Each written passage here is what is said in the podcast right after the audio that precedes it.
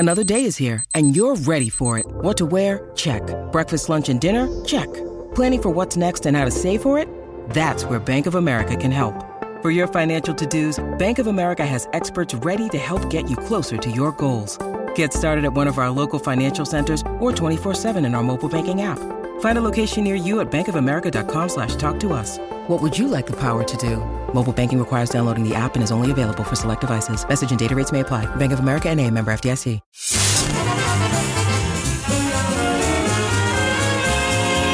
This is Let Me Tell You. Now, here's Joan Hamburg. With the invasion of Ukraine by Russia, and with almost everyone everywhere witnessing it, watching it, feeling heartbroken with these remarkable people from Ukraine and feeling hopeless. They have hope and they're convinced they're going to win. And I keep thinking, as so many of you do, I'm sure, how can we stand by? I know we're sending tanks and guns and all kinds of things, but you just want to say, we've got to do more. And as someone said to me, think, calm down. You're dealing with a crazy man. If any of the NATO nations do more or go in which, and bomb, and this guy has his finger on the button. So it's it's very, very complicated.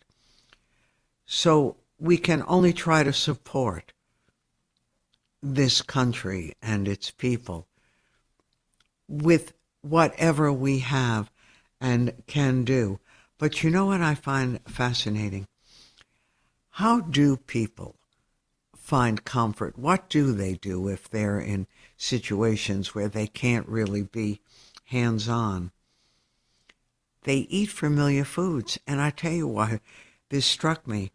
I was in my car, and I was on Second Avenue, and I drove past a restaurant that I had gone to, I can't even tell you how many times over the years during the pandemic. Like so many places, it was closed. It's a little Ukrainian restaurant called Veselka, V E S E L K A. Do you know it? It's at one forty-four Second Avenue in the East Village. And it was always, I thought it was delicious. It was reasonable. It was crowded. It was noisy. And it was so comforting for some reason. And when I drove by, just the other day, the line was endless, which was sort of surprising because, like everything, it had been out of commission. Just people lined up. And why? They wanted a touch, a taste of home. They wanted to celebrate Ukraine, its people. Many of them, this is where they're from. We have an enormous Ukrainian population in our area. And what are the foods that people were eating or were waiting on this long line to order? Pierogi, which are little dumplings, stuffed cabbage, which is delicious there, homemade cheese balances, all kinds of good things. I would also go for the soup. So I found it interesting that Veselka, this little Ukrainian overcrowded spot that probably hasn't been fixed in a lifetime, but yet feels like home to so many people, and to those of us who want to share their home, a taste of it, a touch of it. But on the other hand, the Russian Tea Room, one of our glamorous restaurants right near Carnegie Hall on fifty-seventh Street, is empty. No one was in the Russian Tea Room. With its beautiful food and its gorgeous setting, And, and these people, and my heart goes out to them, that they're suffering and paying a big price for being called the Russian Tea Room.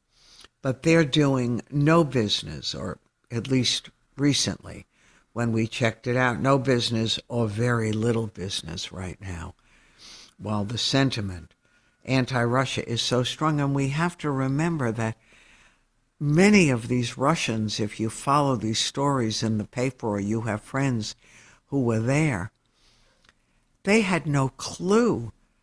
They're horrified that this is happening.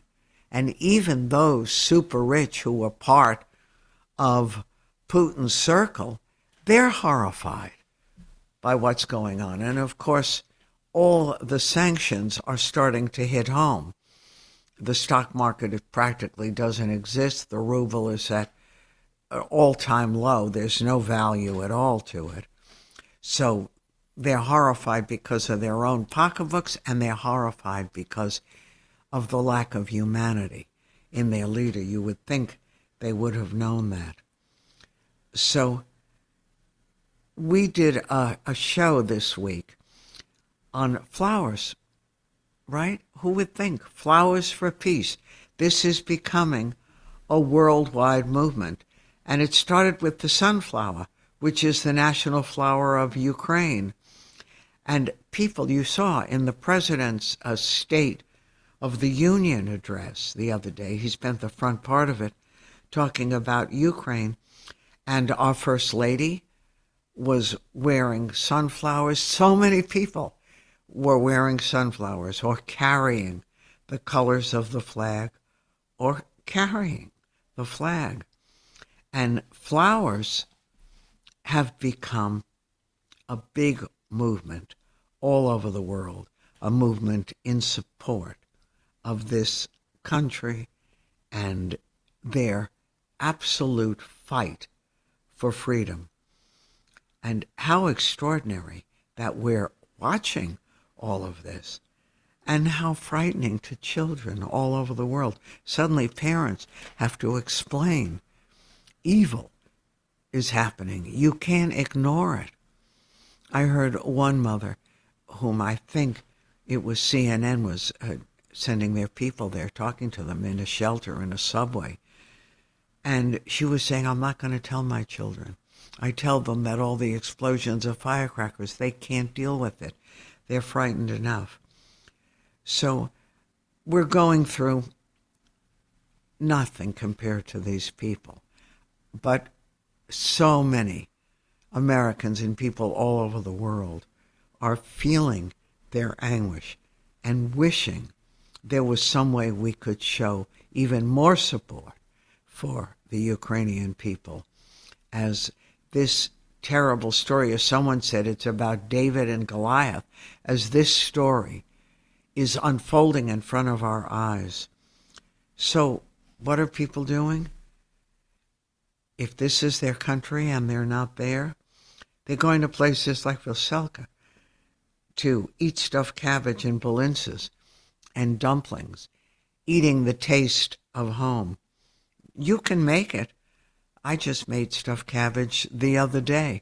I don't know what made me make it. But again, it was like a little something that I could do. There are recipes everywhere. It's basically taking chopped meat or ground turkey, putting rice, season it well, and then rolling it in cabbage, which you have parboiled in a big pot so you can peel the cabbage leaves. I put it in, I roll it up, I have a can of good tomatoes and onions and apples and prunes and apricots, and I layer it.